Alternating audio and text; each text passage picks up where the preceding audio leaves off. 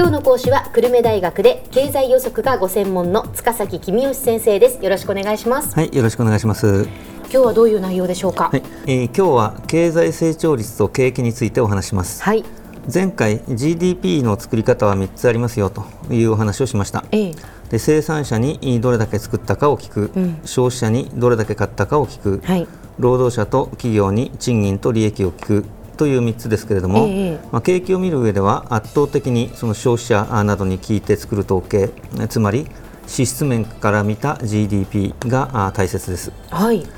人々が物を買うから企業が物を作るのであって、人々がどれぐらい物を買うかを予測するのが大事だということですね。なるほど。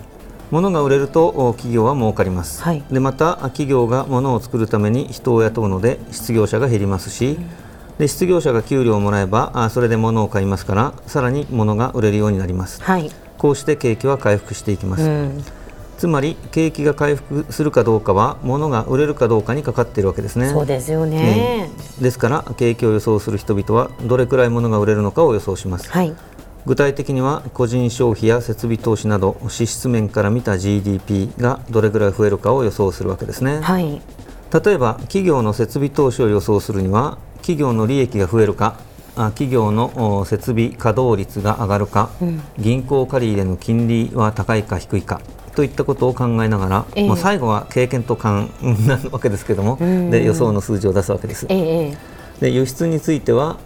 海外の景気がいいか悪いか、為替相場がドル高かドル安か、というようなことを考えて予想するわけですね。はい、でこうしてそれぞれの項目を予想して全体を合計して来年の GDP を予想するということになります。ところでその経済成長率というのはどういうふうに計算していくんですか。はい、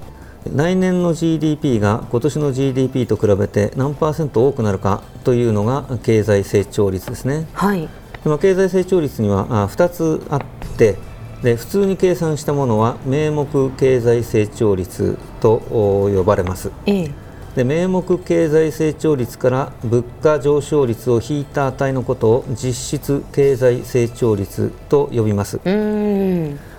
景気を考える上では名目経済成長率はあんまり大事ではないんですね。例え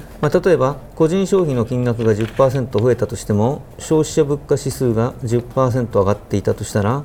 個人が買う物の量は増えないですよね。そうですね。だからやっぱり物がたくさんその買ってもらえるというのが重要ですからね。はい、そうですね。ですから実質経済成長率の方がずっと大事だと。実質経済成長率が高いということは売上が増えて物価が上がってないということですから、企業がたくさん物を作るということになりますよね。はい、ですから人も雇いますし、工場も新しく建てるかもしれませんね。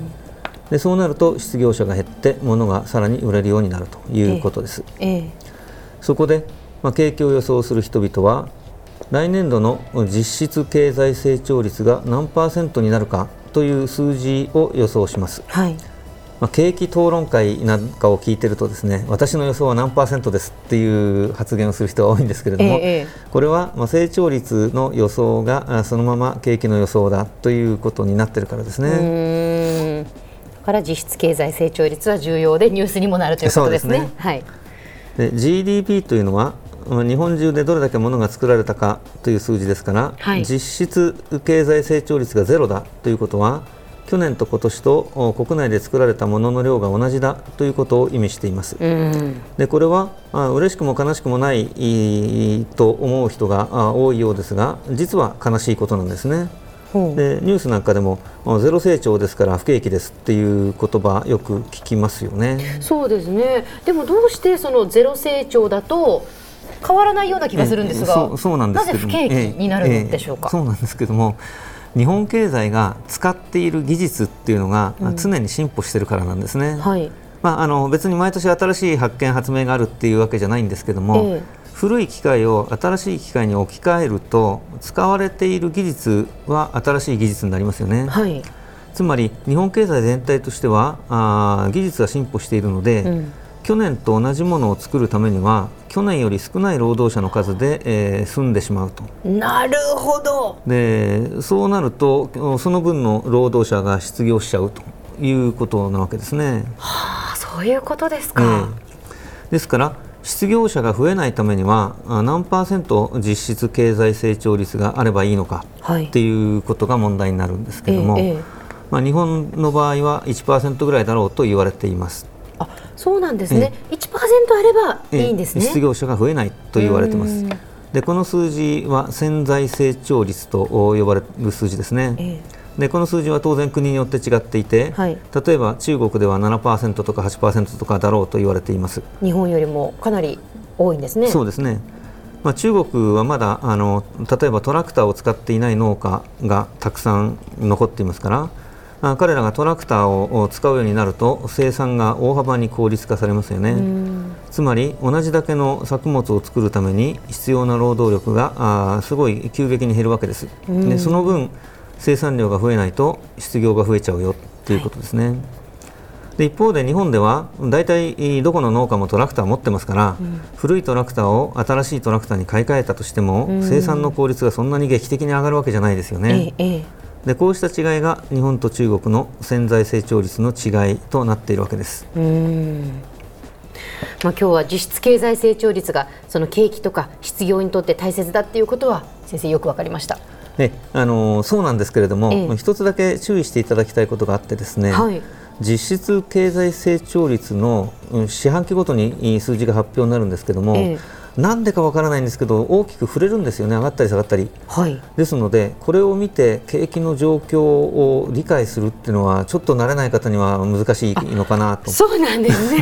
なのでせっかく大事な数字なんですけれども、発表される四半期ごとの数字にあんまり一喜一憂しないで、年度の数字の成長率を見るようにしていただければいいかなと思ってます。わかりました。では先生、今日のまとめをお願いします。実質経済成長率というのは名目 GDP の増加率から物価上昇率を引いた値のことで、日本経済が前年度に比べてどれだけ多くのものやサービスを作ったかという値です。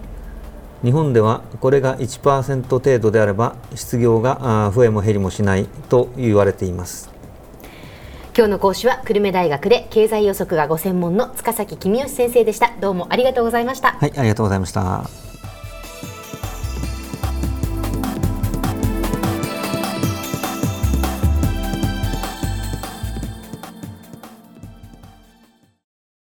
続々ぐいぐいメラメラつながる、ゾワゾワハラハラメキメキつながる、ズキズキモワモワホカホカつながる、キリキリザワザワキュンキュンガンガンワクワクウズウズドキドキルンルンバクバク、九州人のいろんな気持ちつなげます。九州から輝こう、